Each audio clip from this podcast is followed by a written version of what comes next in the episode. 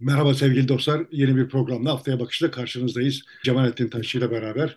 E, bu hafta esasen faizi bekliyor idik. Bütün piyasalar gibi herkes onun üzerinde konuşuyor idi.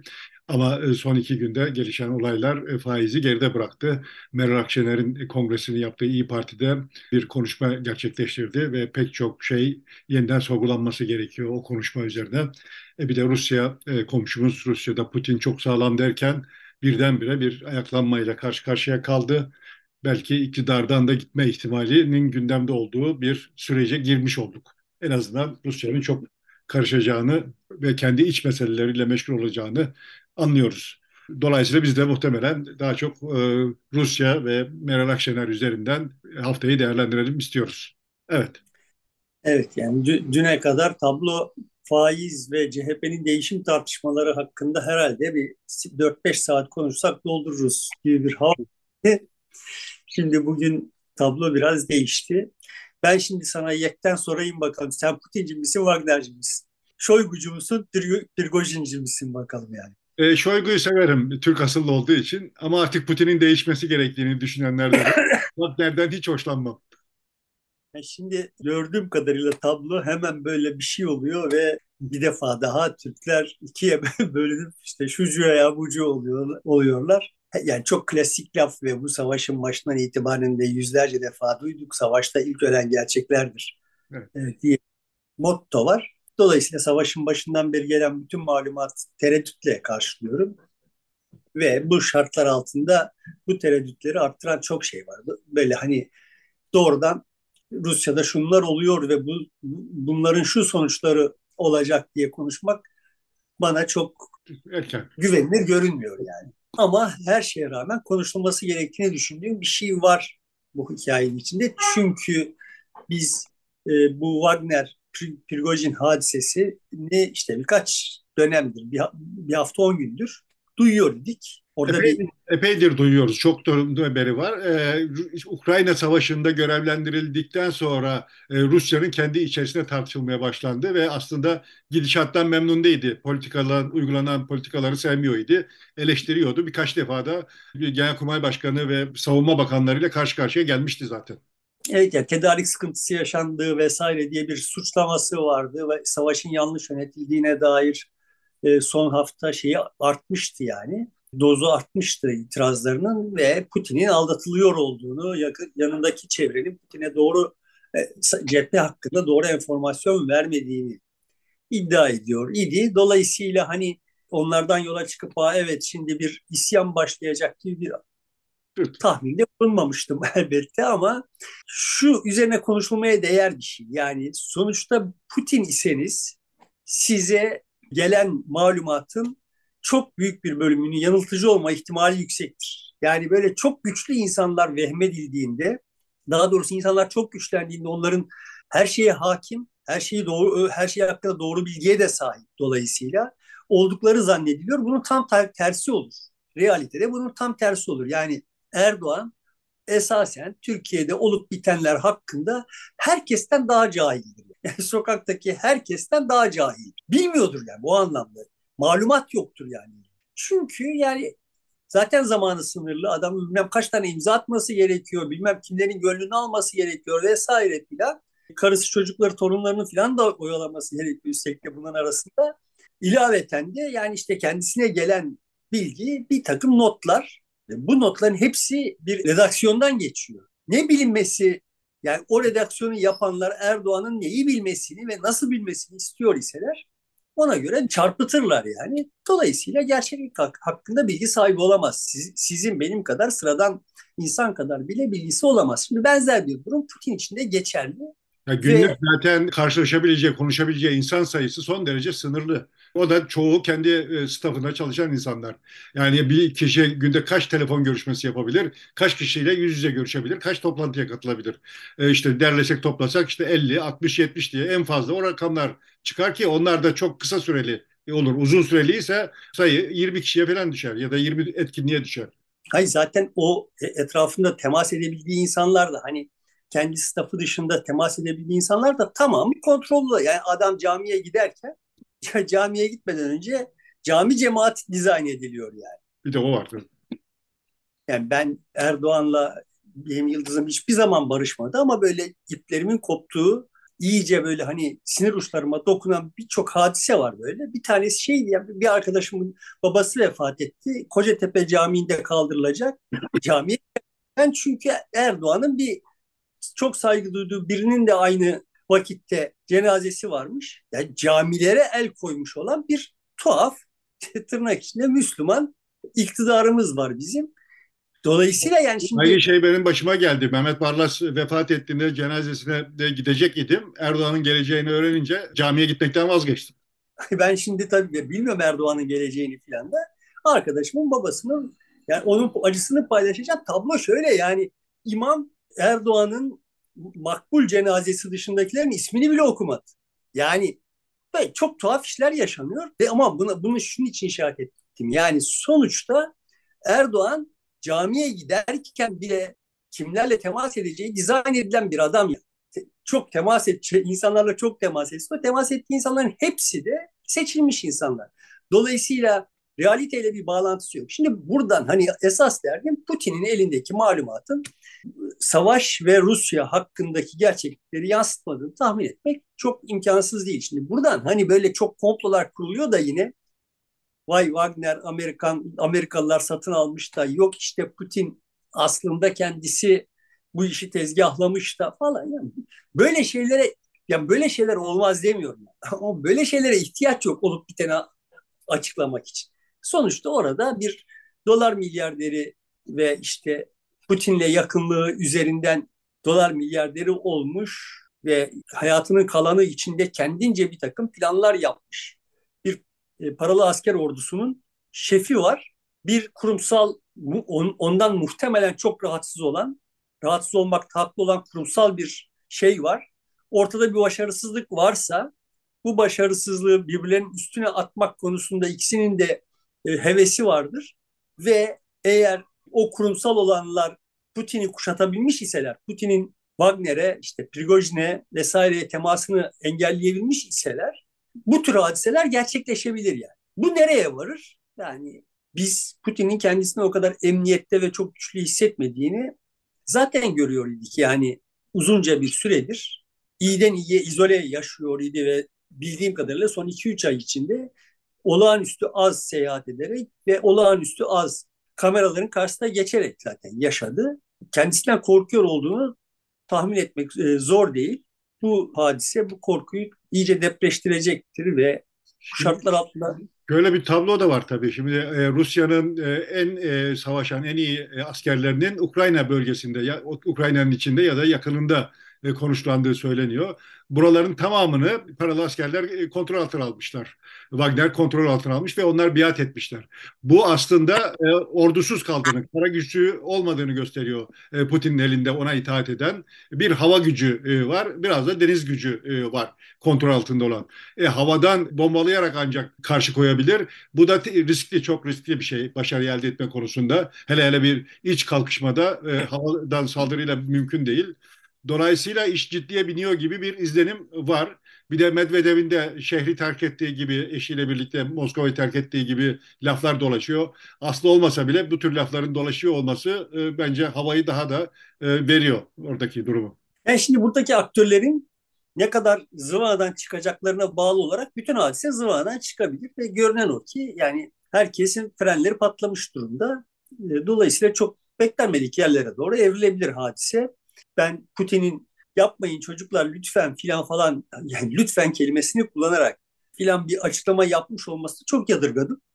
Hmm. Ve işte hani böyle Prigojin'i hedefe yerleştirip askerlerini kendi yanına çekmeye çalışmak falan gibi şeylerin bir sonuç vereceğini tahmin etmesini de çok yadırgadım.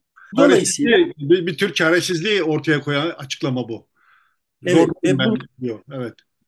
Evet ve bu yani Putin gibi insanlar için en olmaması gereken şey. Yani şimdi orasını burasını eleştirip durduğum Erdoğan yani böyle bir, buna benzer bir hadiseyle karşılaştığında bunu Allah'ın lütfu diye niteleyip üstüne gidecek bir şeyi e, sergiledi yani. Böyle hani yapmayın ya ama olur mu filan dediğin zaman bu Putingiller için çok riskli görünüyor bana yani ama göreceğiz bakalım. Dengeleri oluşturan şey aktörlerin güçleri hakkında yeterince bilgi sahibi değiliz. Dolayısıyla çok da ahkam kesmeyelim yani. Bilmiyorum. Evet, bir de şöyle bir de tablo da ortaya çıktı galiba. İşte Ukrayna'ya müdahalesi biraz da kendi içerisindeki sorunları ötelemeye yönelik idi Putin açısından bir değerlendirme böyleydi. Ee, ama günün sonunda gördük ki bu kendi sorunlarını çözmediği gibi e, savaş artık sorun çözme aracı olmaktan çıktı. Tam tersi kendisini ortadan kaldırmaya yönelik büyük bir tehdide dönüştü. Yani kullanacağınız araçların da artık çok farklı hale geldiğini görebiliyoruz bu meselede. Eskiden olduğu gibi silah ve ordu her zaman işinize yaramayabiliyor.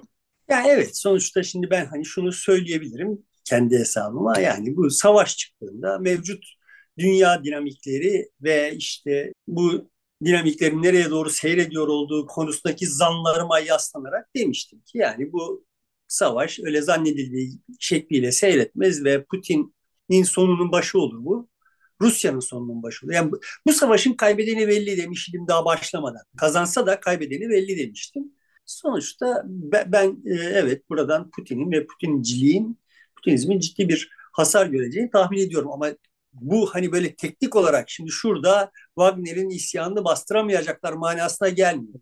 Kazandığı durumda da kaybediyor. Tablo böyle bir şey. Yani bu kadar ciddi, gücü konsantre ettiğin zaman bunlar ortaya çıkar manasına söylüyorum. Yoksa teker teker şahıslar teker teker olaylar hakkında çok e, teferruatlı yorum yapmak bence yersiz. Evet, ben muhtemelen Prigojin ve Wagner Rusya'nın e, mevcut e, kurulu düzeni içerisinde birileriyle işbirliği yapıyor e, gibi bir izlenim de var. Çünkü her yerden bir şey var oraya karşı. Çok fazla bir itiraz sesi gelmedi. Yani bir, e, ilişkili olduğu, irtibatlı olduğu kesimler olduğu anlaşılıyor.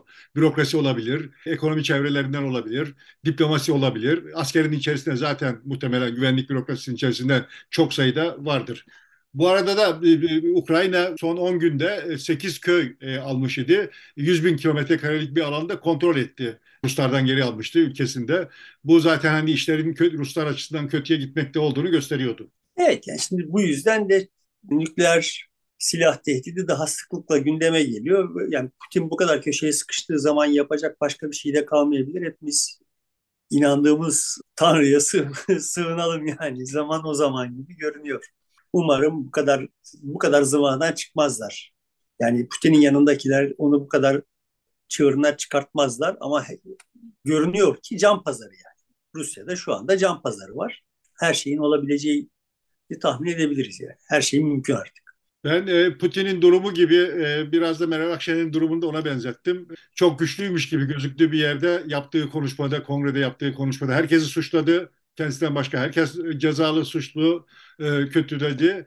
E, bir kendisi iyi gibi duruyor. İşte bundan sonra ben yapacaklarını anlattı ve bugüne kadar yaptığı hemen her şeyin de kötü olduğunu ifade etmiş oldu. İşbirliğinin, işte milletvekili alarak seçime girmenin, altılı masanın filan. Sanki e, Meral Akşener de çok kötü durumda. O da defteri kapatmanın sonuna yaklaşmış gibi bir izlenim edindim. Daha konuşmayı bir duyar duymaz.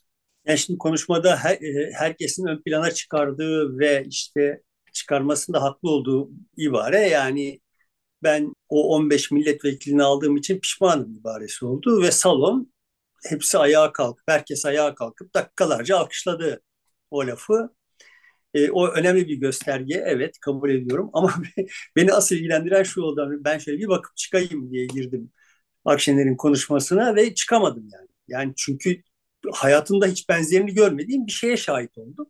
Ben böyle bir siyasi konuşma görmedim yani. Hani geceleri böyle herkes yattıktan sonra ben de hani uyuyamayıp kalktıktan ve işte bir sigara daha yakıp böyle oturup karşımda Süleyman varmış, Erdoğan varmış, Kılıçdaroğlu varmış gibi hissettik böyle dişlerimi gıcırdatarak konuştuğum üslupla konuştu kadın ya yani böyle şey de yani izlemeyenlere izlemelerini tavsiye ederim. Mikrofonla falan falan kavga ederek böyle dişlerini sıkarak jestler çok hani şey de değil böyle sentetik bir şey de değil. Çok çok içten, çok kendiliğinden. Beden dili dehşetli bir şey yani ben dediğim gibi böyle bir şey hiç görmedim bugüne kadar. Hani sadece ayna karşısında kendimi görmüştüm. O kadar zıvanadan çıkmış halde. Yani bir kongrede, parti kongresinde böyle bir konuşma gerçekten akıl alır gibi değil. salondaki Hazirun'u suçlayarak herkes suçlamanın yanı sıra salondaki Hazirun'u suçlayarak yani onları e, makam perest vesaire ilan ederek ve işte buradan sonra haddinizi bileceksiniz deyip onlara had bildirerek bir... Ve, ve bir de üstüne üstlük alkış alarak onlardan. Evet. Bu bir garip bir şey. Tuhaf bir e, konuşmaydı. Bir kırılmayı işaret edecektir Türk siyasetinde. Yani Akşener'in bu konuşmasından önceki şartlar artık bundan sonra geçerli değildir.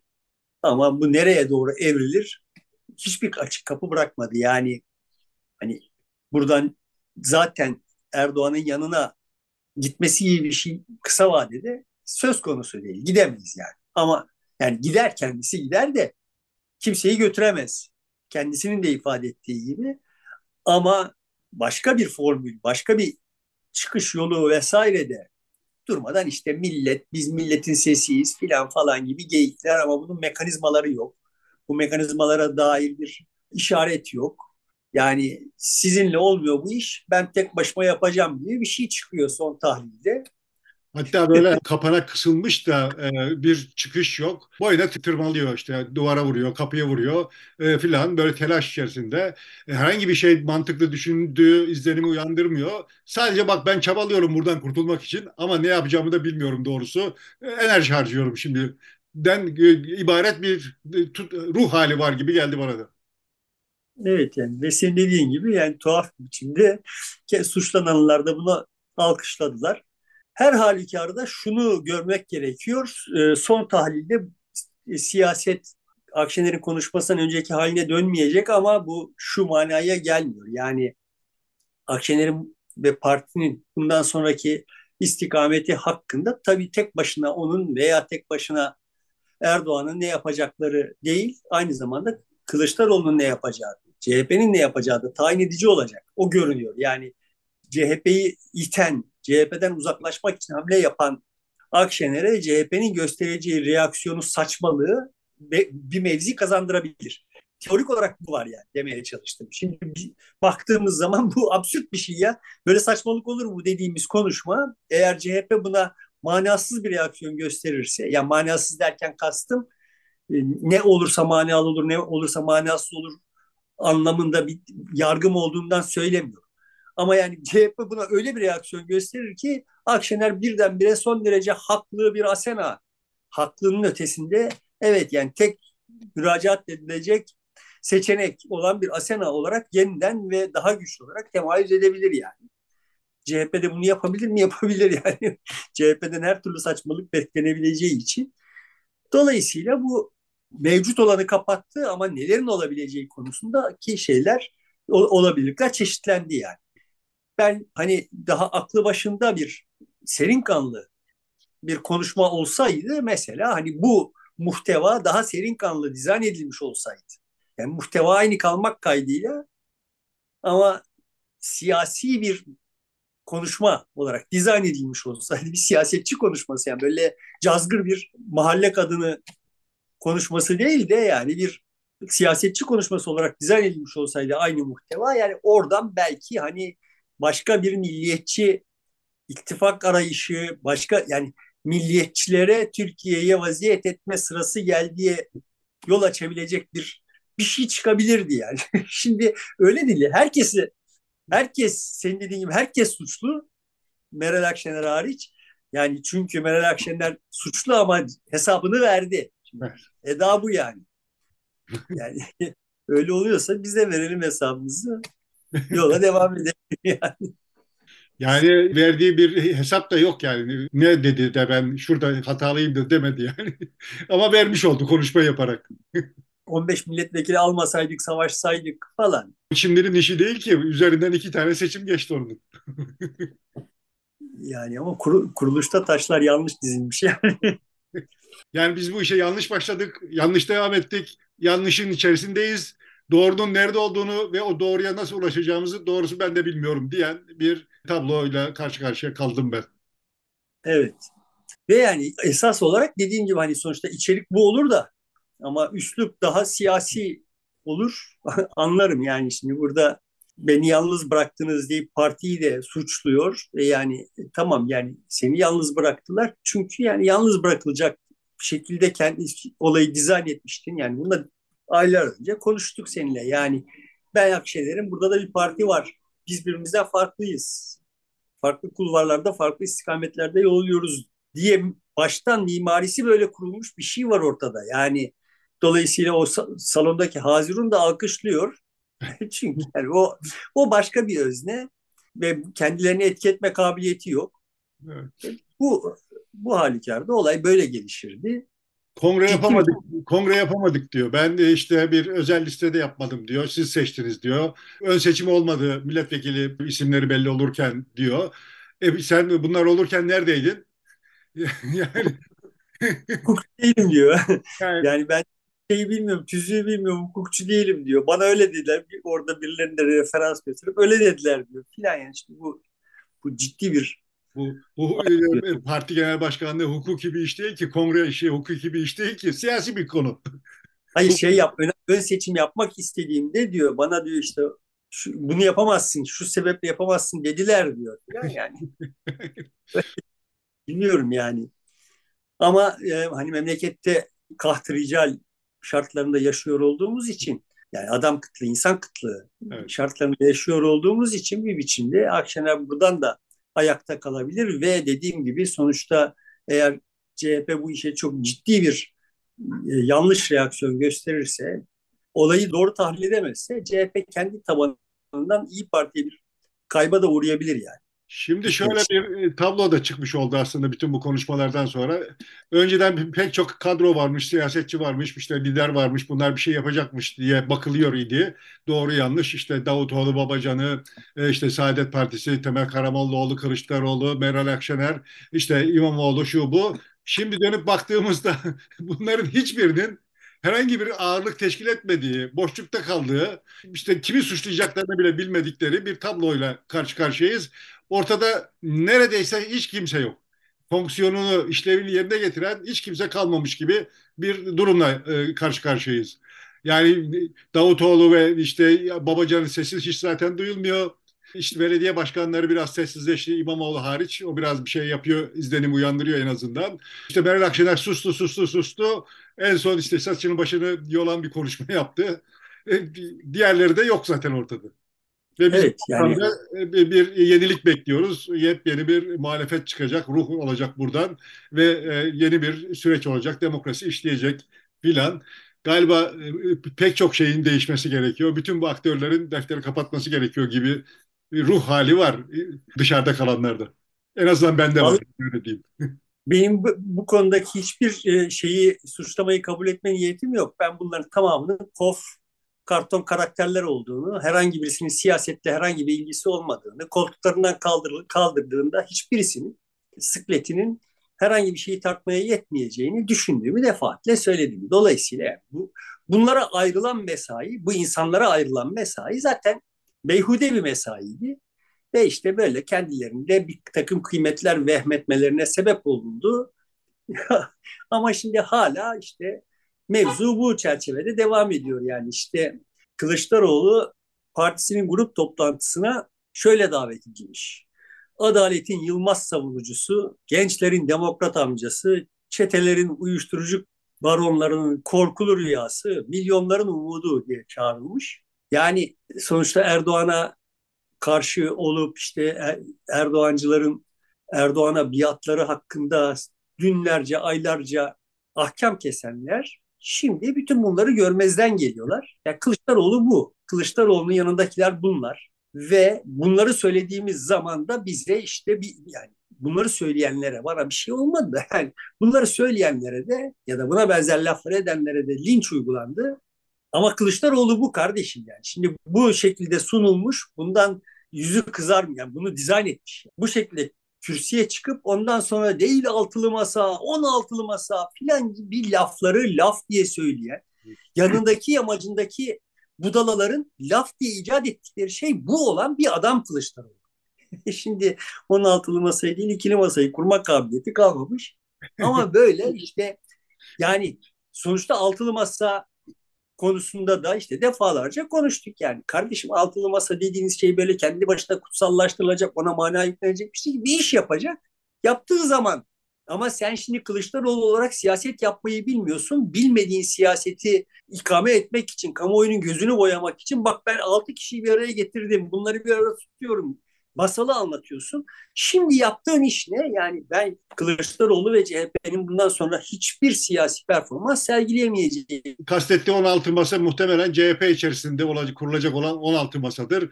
Bu masaları kurarak ben CHP'nin başında genel başkan olarak kal kalmak istiyorum falan diyor herhalde. Ama herhalde o da biraz zor. Kalsa bile bu sefer CHP'nin hiçbir ağırlığı kalmayacak herhalde ben şimdi kendimce bir ironi yapayım yani. Sonuçta CHP'nin buradan sonra adam olma ihtimalinin hiç olmadığını düşünüyordum Kılıçdaroğlu ile birlikte. Fakat geçen gün Sarıgül ile birleşince partileri eyvah dedim yani. Ben yanılmışım. Buradan itibaren artık CHP gümbür gümbür gider. Yani işte adam hala bize orada Sarıgül'le burada yani daha önce Babacan'la Davutoğlu'yla oynadığı oyunu siyaset diye e, kakalayan adam şimdi Sarıgül'le. Yani Sarıgül kim kardeşim? Bak şimdi bu program için şey yapacaktım unuttum ya. Sarıgül son mahalli seçimde Şişli'de ne oy aldı? Ağırlığı ne yani? Kimdir bu Sarıgül dediğiniz adam?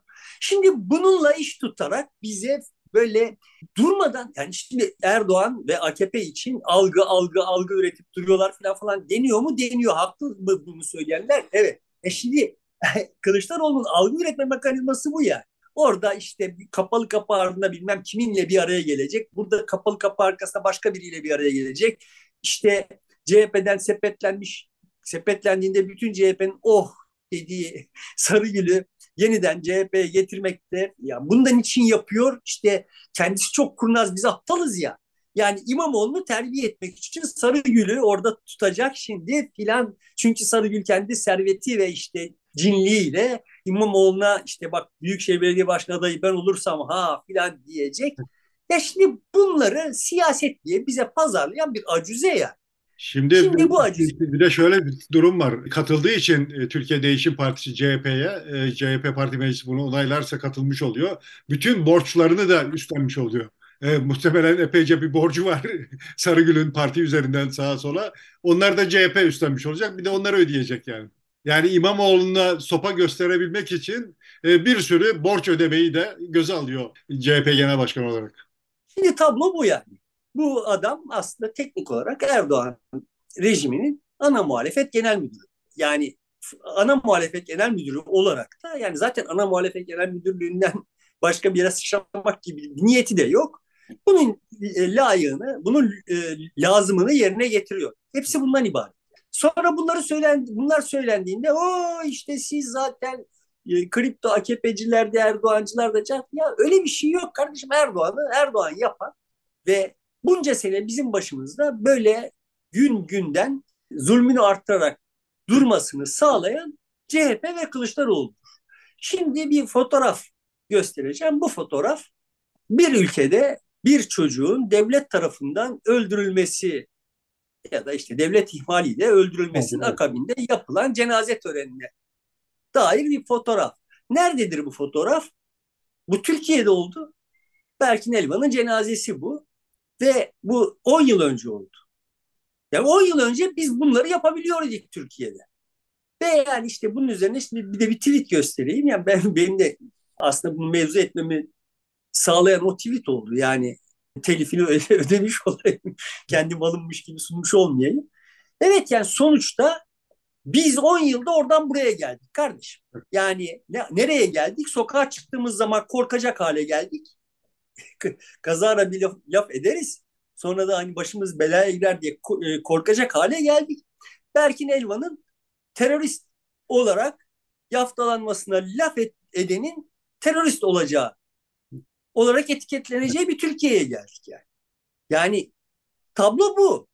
Bunun sorumlusu yani bunu yapan Erdoğan.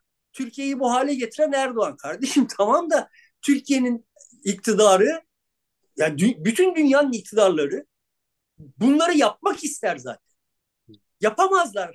Nasıl yapamazlar? Muhalefetler mani olur. Kaldı ki bu kalabalık da Erdoğan iktidardayken gerçekleşti. O sokaklar evet. o zaman doluydu. E, o meydanlar o zaman bu kadar kalabalıklaşmıştı. Evet yani onu demeye çalışıyorum. Şimdi o, oradan buraya iktidar getirdi ve bu bunu istiyormuş. Bütün iktidarlar bunu ister ama yapamazlar çünkü o sokaklar ve muhalefet yani toplumsal muhalefet ve siyasal muhalefet buna mani olur. Şimdi bizim siyasal muhalefetimiz bizim toplumsal muhalefetimizin enerjisini emdi bütün bu 10 yıl boyunca. Yani seninle hani böyle sembolik birçok örneğini konuştuk. En sonunda olan şey neydi? Tribünlerde hükümet istifa diye bağırıldığında bunu söndürdü yani. Seçim öncesinde bunu söndürdü. Çünkü toplumla bir şey yapılmasını istemiyor, bilmiyor vesaire. Ama net toplamda bildiği bir tane şey iktidarın değirmenine su taşımak. Şimdi, Şimdi e, bugün gözlediğim bir şeyi daha söyleyeyim. Ben e, sabah sabah bir Taksim tarafına gittim. Bu sıcakta ne işim var demiş idin. Gördüğüm tablo e, şu idi. Saat 9'u çeyrek geçe. Ya da işte 9.30 diyelim. Metrodan çıktım. O e, parkın etrafında her yerde polis e, şeysi var. Hiç polis görmedim gerçi ama polisin o kestiği yolu kapattığı e, şeyler var, bariyerler. Ve o meydanda beş tane kişi evsiz banklarda uyuyor cesaret edip Gezi Parkı'na gidemedim. Daha önce Gezi Parkı'na girdiğimde de 5-10 kişi orada uyuyor oluyordu. Polisler bekliyordu. Yani devletimiz orada evsiz olanların rahat uyuması için koca Taksim Meydanı'nı boşaltmış ve Gezi Parkı'nı boşaltmış. Orada herhalde 5-10 kişi e, uyuyor rahat bir şekilde. Böyle bir tabloyla karşı karşıya kaldım 10 yıl sonra. E, muhtemelen senin o meydanda göremediğin polisler İstiklal'de cumartesi annelerini dövüyorlardı da. Belki muhtemelen. muhtemelen. Şimdi bu şartlar altında işte Hamza da adıyla maruf bir zat, bilmem işte AKP tarafından Erdoğan tarafından muhtelif biçimlerde mükafatlandırılmış bir zat işte ötmüş yani. Neymiş efendim? Bu şey LGBTİ sosyal terörizmmiş. Demiş ki Beyzade bu sanatçıların seçme müdahalesi 2019'da başladı. Ya ben şimdi daha vahim bir bilgi vereyim Beyzade'ye. Bak bütün muhalif seçmenler seçime müdahale ettiler sandıklarda yani. Bu seçimde yani. Böyle sanatçılarla falan falan sınırlamıyor. Bu neyin aklı ya? Bu, bey, bu akılla böyle siyaset yapılıyor Türkiye'de. Bu işte e, genel başkan yardımcılığı yapılıyor falan filan. İktidar Partisi'nin genel başkan yardımcısının siyaset diye anladığı şey bu. Bizim, daha doğrusu bizim anlamamızı istedikleri şey bu. Bunu kim sağladı? Yani bizim seçimden seçime gidip katıldığımız kalan her dönemde seyirci olmamız olan bir demokrasi oyununu iktidarlar isterler mi? İsterler. Bu kadar utanmazca, bu kadar arsızca bunları dile de getirirler. Ellerinde güç var. Tamam, sonuçta bunun böyle olmamasını sağlaması gereken muhalefettir yani. Yani muhalefet iktidarın istediği alanları istediği gibi işgal etmesine seyirci kalacak. Sonra bize iktidarı suçlayacak. He, seni iktidara getirsem sen de bunu yapmak istersin. Yapamazsın çünkü muhalefet olur. Karşına muhalefet olur. Yani şimdi son dönemde sıklıkla başkaları da dile getiriyor. Kardeşim bu e, tırnak içinde İslamcılar deyip duruyorsunuz. Aha işte bunlar sittin sene mücadele ettiler ve şartları sizin şimdiki şartlarınızdan daha ağırdı. Hele 10 yıl önceki şartlardan çok daha ağırdı. Ya öyle değil mi yani bu Refah Partisi'nin vesairenin şartları medya açısından, yargı bürokrasisi açısından, efendim işte TSK ile ilişkiler açısından, genel şehirli kamuoyunun manipülasyonu açısından vesaire filan falan baktığın zaman onların şartları daha ağırdı. E oradan mücadele ederek çıkardılar. Ya siz mücadele etmiyorsunuz. Daha doğrusu sizin mücadele diye anladığınız kapalı kapılar arkasında birbirinizle hayranlaşmak. Ondan sonra iktidarı suçlayalım. Tabii iktidar suçlu yani. Benim hiçbir itirazım yok. Bu kadar cahil, bu kadar zır cahil, bu kadar ahlaksız, bu kadar vesaire falan falan bir iktidarımız var. Evet yani tamam ama yani buna bu meydanı bırakan, meydanı boşaltanları niye? Daha doğrusu biz bu meydanı boşaltanları yargılamadan ve onları değiştirmeden bu problemi çözmeyi nasıl hayal ediyoruz bilmiyorum. İşte bu değişim. Yani durmadan bir değişimle falan böyle Şimdi altılı masa gibi işte efendime söyleyeyim demokrat dede gibi ben böyle bu sefer büyülü bir değişim. Herkes bir değişim lafı ediyor CHP'de ve CHP'nin yanında yamacında. Sorun şu yani kimse yani e, herkesin farklı bir değişim konsepti var fakat değişim lafı üzerine mutabakat sağlanmış durumda. Şimdi bu CHP'ye döneceğim. Ama mutabakat üzerinden şu faiz vesaire falan falana da bir uzunca bir giriş yapacağım izin verirsen. Evet. Geçen hafta programda mutabakattan söz ettik. Aslında günlerce konuşsak bu hususu bitmez yani. Mutabakat mühim bir şey. Ben şeyi anlatabilmek için, derdimi anlatabilmek için böyle zaman zaman bir düşünce deneyi kurgulardım. Yani bir şey çıksın, e, medyum olduğuna inanılan birisi çıksın ve işte ya da işte elindeki formüllerin borsanın ertesi gün nasıl seyredeceğini tespit ettiğini iddia eden bir bilim insanı çıksın ve ertesi gün borsada hangi hissenin ne olacağını beyan etsin. Bakalım ne olacak? Bir düşünün bakalım ne olur? Türünden bir düşünce deneyi teklif ederdim. Şimdi bu düşünce deneyi bu hafta gerçekleşti. Aref, illüzyonist Aref diye birisi varmış. Ben bilmiyordum. O bir hisse almış ve hisse yüzde 576 kazanmış kısa süre içinde. Bunun üzerine adamın borsada oynamasına yasak gelmiş. Bak mutabakat bu işte yani. Tamam mı? Yani burada herkesin dikkate alması gereken husus şu. İnsanların Aref'in aldığı hisseyi satın alması, Aref'in hissesinin etrafında mutabakat sağlaması için Aref'in illüzyonist olduğuna inanması gerekmez. Onun doğru bir tercih yaptığına gerçekten geleceği gördüğüne inanması gerekmez. Sadece şuna inanması yeter. Aref'in yaptığı tercihi yapacak, yeterince insan olacak. Buna inandığın anda tamam mı? Aref'in aldığı hisse böyle patlar, zıplar ya. Yani. Ve bundan bu mutabakata inanmış olan herkes karlı çıkar. Buna inanmamış olanlar zararlı çıkar. Tamam Yani mesele bundan ibarettir. Mutabakat budur. Ve hayat mutabakat üzerine kuruldu. İnsanlığa dair olan sonuçta dağlar taşlar mutabakatla oluşmuyorlar. Nehirler mutabakatla akmıyorlar falan. Ama insana dair olan, sosyal olan her şey mutabakattır. Şimdi İslam bir mutabakattır söz temsili. Biz şu şu şu kurallara uyacağız ve işte bunlara uyan herkese Müslüman diyeceğiz. Müslümanlar da bizim kardeşimizdir dediğin zaman bu bir mutabakattır. Bunun muhtevası hakkında çok gevezelik ediliyor. Yanlış olan şey bu muhtevaya çok anlam yüklemek. Hristiyanlık da bir mutabakattır. Muhtevası üç aşağı beş yukarı aynı, ayrı ama e, aynı ama farklı yönleri var. Laiklik dediğin şey de bir mutabakattır. Tamam mı? Yani böyle İslam'dan mahiyet olarak farklı falan bir şey değil yani. O da bir mutabakattır. Layık olacağız.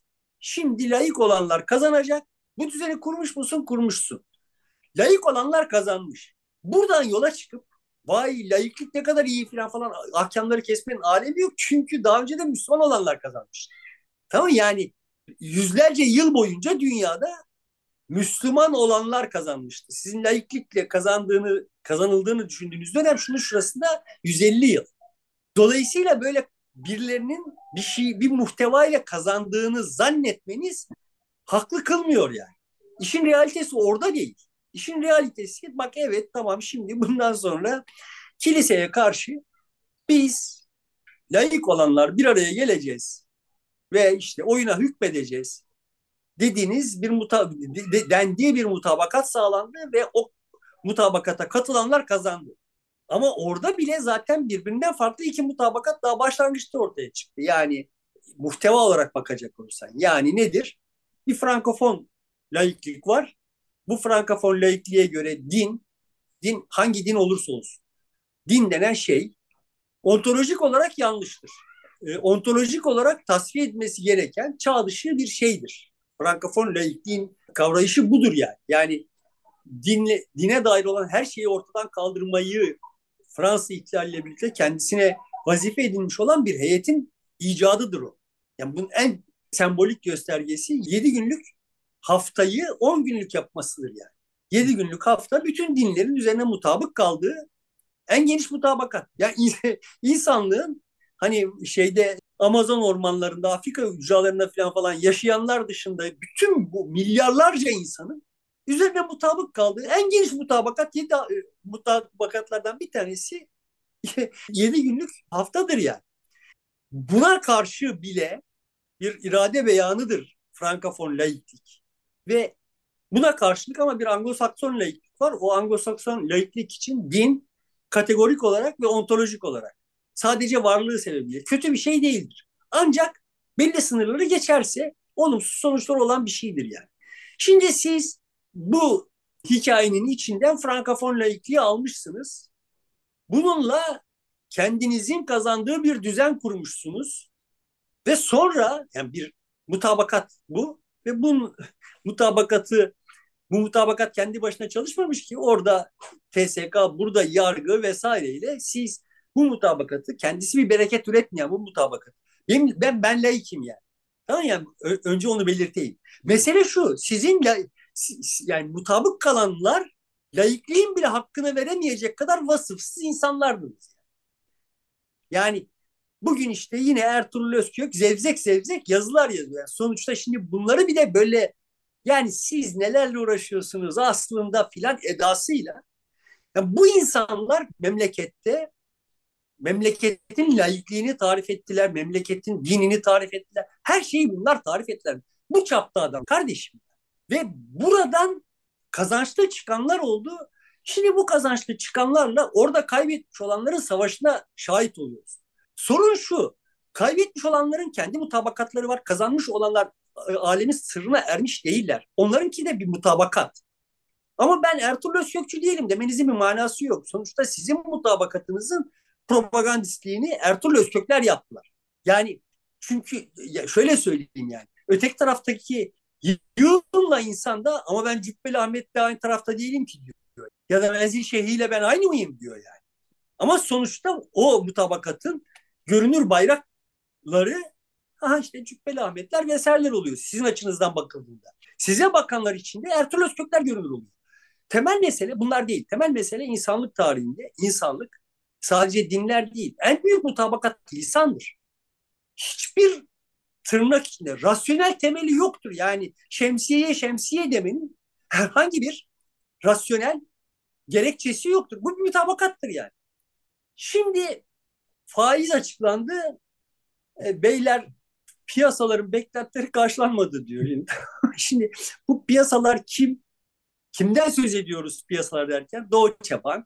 Efendime işte söyleyeyim Amerika'da bilmem hangi kuruluş, İngiliz bilmem hangi finansal kuruluşları. Yani sağdan say, soldan say 8-10 tane Türkiye'nin faiz politikası hakkında rapor yazan kurum. Türkiye'de işte 8-10 tane belki 70-80 tane tırnak içinde yatırımcı ve işte neyse yani böyle işte 3-5 banka falan. işte bunlar piyasalar oldular. Yani borsada oynayan 4 milyon kişi efendim işte cebinde dolar bulunduran ya da bankada dolar bulunduran 10 milyon kişi değil piyasalar ya da işte ihracat yapıyor olan e, 3000 firma, ithalat yapıyor olan 2000 firma falan değil. Tamam böyle orada böyle kerameti kendinden menkul piyasalar kendisini piyasalar olarak adlandırmış hadsizler piyasalar oluyorlar. Piyasa yok ortada.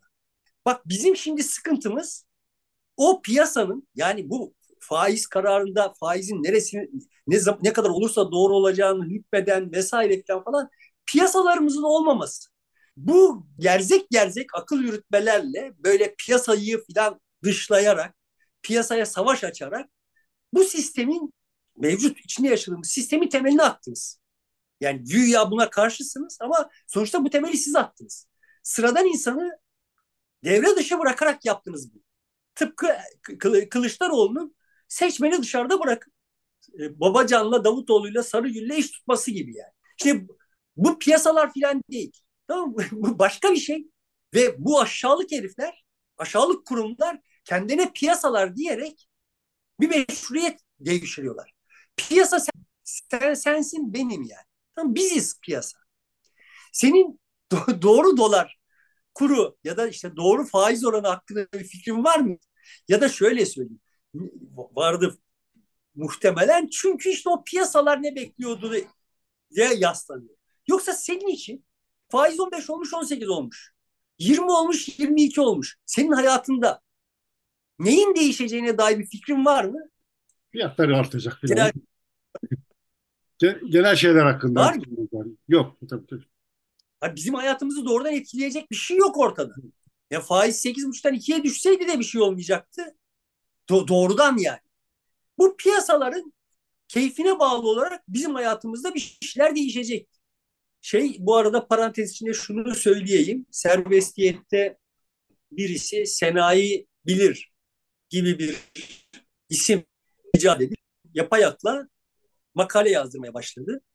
İlk yazdığı makalede şeydi yani Merkez Bankası faiz oranını nereye çıkaracak idi. %18 tahmin etmişti. Ama işte %15 gerçekleşti ve piyasalar tatmin olmadı. Piyasaların tatmin olması için işte 25 filan. Sonuçta ben mevcut e, ekonomi yönetimini filan mazur görecek, meşru görecek falan bir adam değilim. Ama şurası başka yani. Başka bir şeyden söz ediyorum. Sonuçta orada yüzde 22 yapsam faiz oranını başka bir takım sonuçlar ortaya çıkacak. Yüzde 18 yaptığın başka, 15 yaptığın başka. Bunlar böyle kendi başına bir şey değil. Bunların her birisinin sayısız saçağı var. Yani istihdama şöyle etki edecek, ihracata böyle etki edecek, döviz kurlarına şu, şu etki yapacak her birisi farklı farklı ve sonuçta hasta bir bünyeden söz ediyoruz. Bu hasta bünyeye bir ilaç verilecek. Bu verdiğin ilaç yani bu hasta bünye çok, çoklu organ yetmezliği yaşayan bir bünye. Yani sen şimdi buna bir ilaç vereceksin. Zaten böbrekleri rahatsız. Böbrekleri şöyle olacak. Ama işte o böbrekler öyle yapması olmasın diye ilacın dozunu şöyle ayarladığınız zaman kalp yetmezliği artacak. Kalp yetmezliği artmasın diye şöyle yapsam bağırsakları bozulacak. Yani karaciğeri bilmem ne olacak. Sonuçta böyle bir sistem bu. Burada sanki böyle bir tane doğru varmış. Piyasalarda onu biliyormuş gibi ahkam kesiliyor ve ben ben zıvanadan çıkıyorum ya. Zıvanadan çıktığım belli oluyor değil mi yani? Meral Akşener gibi konuşuyorum şimdi. Bak böyle bir şey yok. Bu bir mutabakat. Burada mutabakatı sağlayamıyor olan bir şeyimiz var. Ekonomi yönetimimiz var. Yani bizde güven uyandıramıyor yani. Sorun, 18 yap. Sorun orada zaten. O güven oluşturmasında ya da rakam şu ya da bu olmasından ziyade. Bunu konuşamıyoruz. Niye konuşamıyoruz? Çünkü doğru bir faiz oranı olduğu vehmini zihnimize sokmakla, bizi zehirliyor olmakla hayatiyetini sürdüren bir küçük zümre var. Bunlara aldanmışız. Bak böyle böyle olmuyor yani. Bu bunların tamamı mutabakat. Mutabakat konusunda biraz daha gevezeli değil mi? Mutabık mutabakat sağlayamıyor isek problem çözemeyiz. Evet. Şimdi gelelim CHP'ye. Değişecek CHP değil mi yani şimdi? Öyle görünüyor yani. Bir şey değişecek. Zaten değişti yani. Sayın Kılıçdaroğlu e, demokrat dedemiz vurdu yumruğunu masaya herkes istifa etti işte BKYK değişti değil mi galiba? Bak nasıl bir değişim yani. Şimdi Aa, bu kesmedi. Mutabık kalmadık. Yani orada piyasalar bununla tatmin olmadılar. Şimdi de, herkes bir değişim lafı edip duruyor. Peki yani ne değişecek?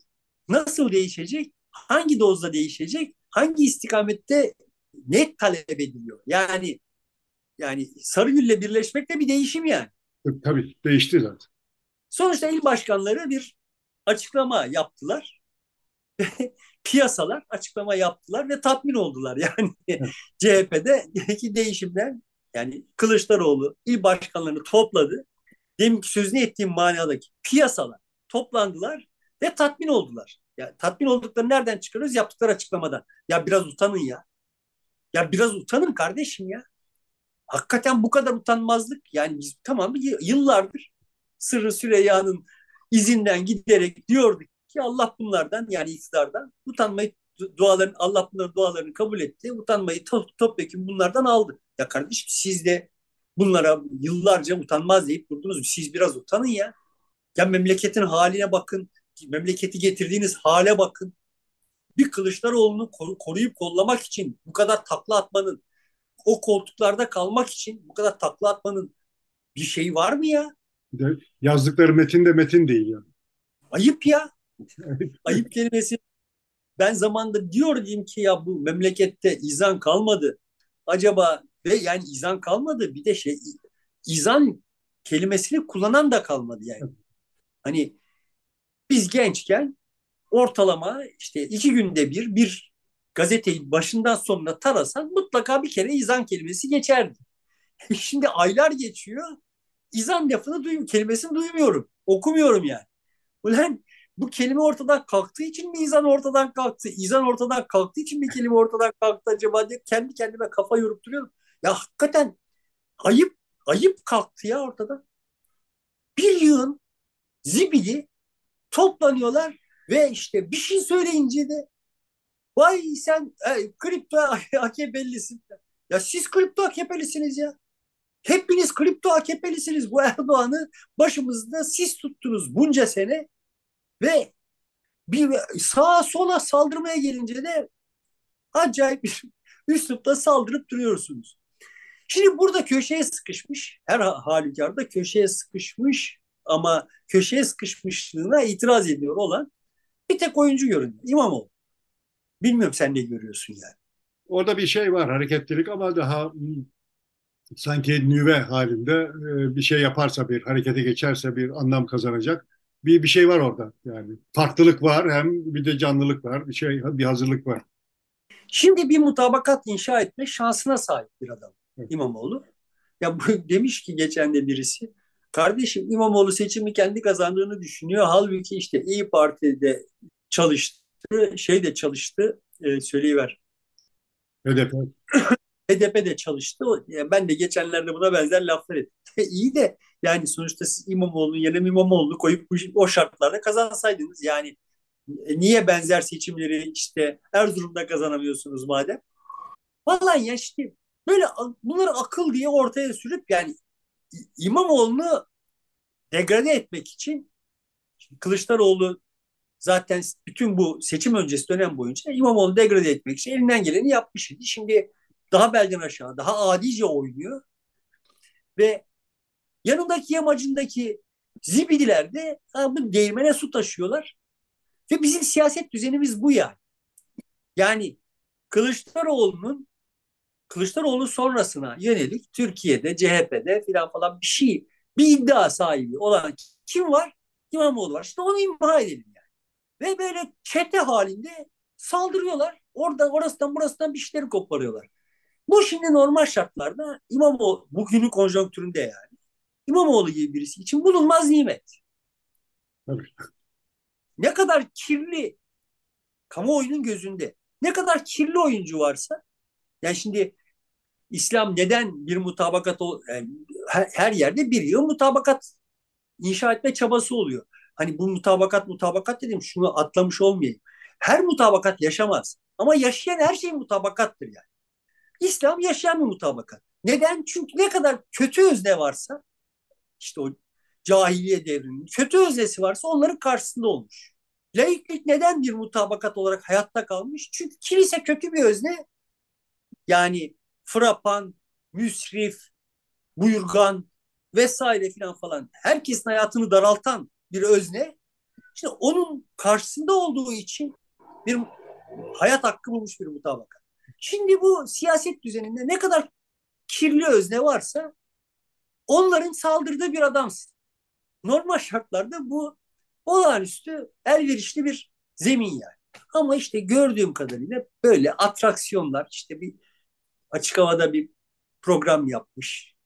Demokrasi şöleni vesaire türünden. Orada soytarılık yapmış. Yani hakikaten hakikaten akıl tutulması ya. Bize bir değişim lazım. Ben de değişim değişim diyeceğim bundan sonra. Ee, bir adı e, mevcut yerde durarak e, bir değişime önderlik etme şansına sahip değil İmamoğlu. Ee, bir hareket etmesi, yer değiştirmesi lazım ki e, bir değişim için adım atabilsin. Onu yapacak cesareti var mı? Ondan da emin değiliz yani şu aşamada. Ben cesaret olduğuna falan falan şüphem yok da yanındaki yamacılarındakilerin aklı aklı adamın aklını bulandırıyor. Bu yoksa adamın yaptığı şeyler hepsi cesurca şeyler yani. Ama yanındaki adamlardan kurtulmak da bir cesaret gerektiriyor. İşte o kendisinde olmayan aklı o yanındaki yamacındaki o piyasalar aklını çok önemsiyor yani. Halbuki piyasanın aklını önemsese başka türlü olacak iş. Dönüp dolaşıp aynı yere geliyor. Temel sıkıntımız bu bizim yani. Orada böyle konsantre, kendisinde akıl vehmeden bir takım özneler var. Biz şimdi bu öznelerin yapıp ettiklerine bakıp orada bir akıl arıyoruz falan. İşte yani Putin'in yaptıklarına bakıp yani hakikaten böyle insan nasıl bir dünyada yaşıyoruz duygusuna kapılıyor yani. Diyor ki işte adam ya Putin diyor kadiri mutlak ya o, o istemese böyle bir şey olmazdı.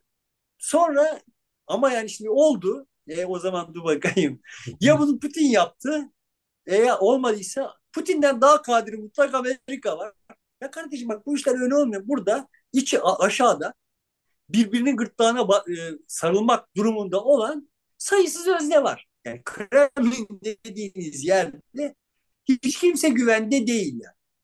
Tamam yani sonuçta olayı bu kadar konsantre ettiğin zaman onları bir arada tutmak ancak durmadan oraya başkalarının kaynaklarını transfer etmek de mümkün olur yani. O, o kaynakları transfer edemediğinde onlar birbirlerine girerler. Şimdi niye AKP'de kimse birbirine girmiyor? Çünkü işte Erdoğan hala senden benden soyduklarıyla Hamza Dağları şunları bunları besliyor yani.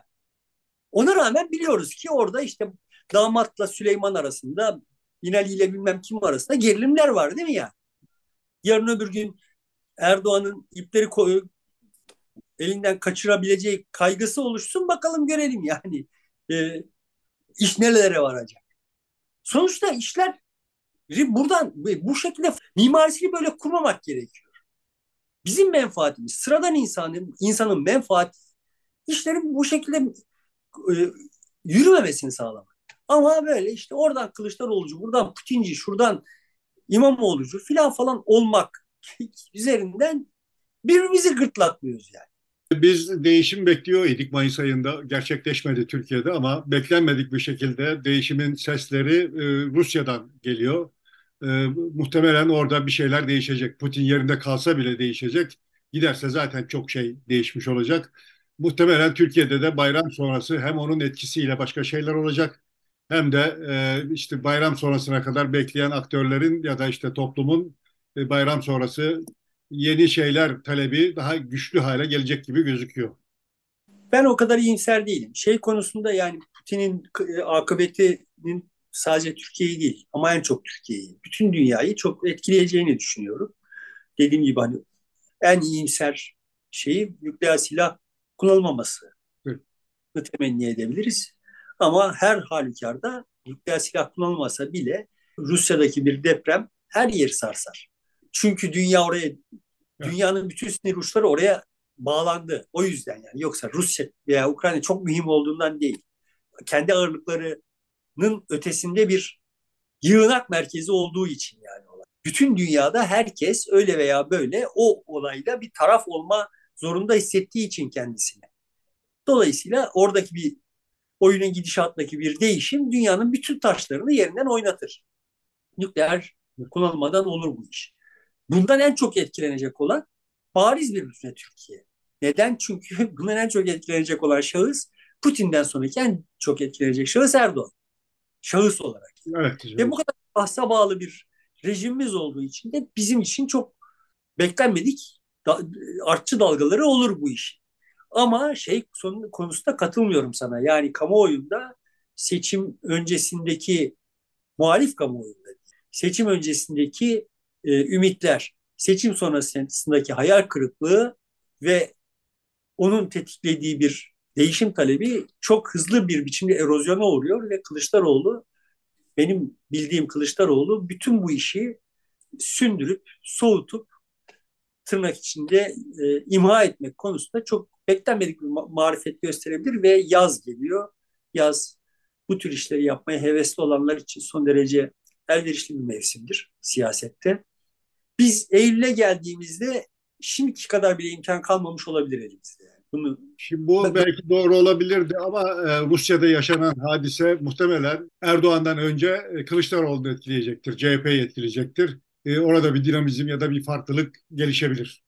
Benim CHP'de gördüğüm tablo şu yani. Benim CHP'de gördüğüm Kılıçdaroğlu gidecek olsa, CHP bir içine bir irade sergileyip Kılıçdaroğlu defterini dürebilse bile başka bir Kılıçdaroğlu olacak.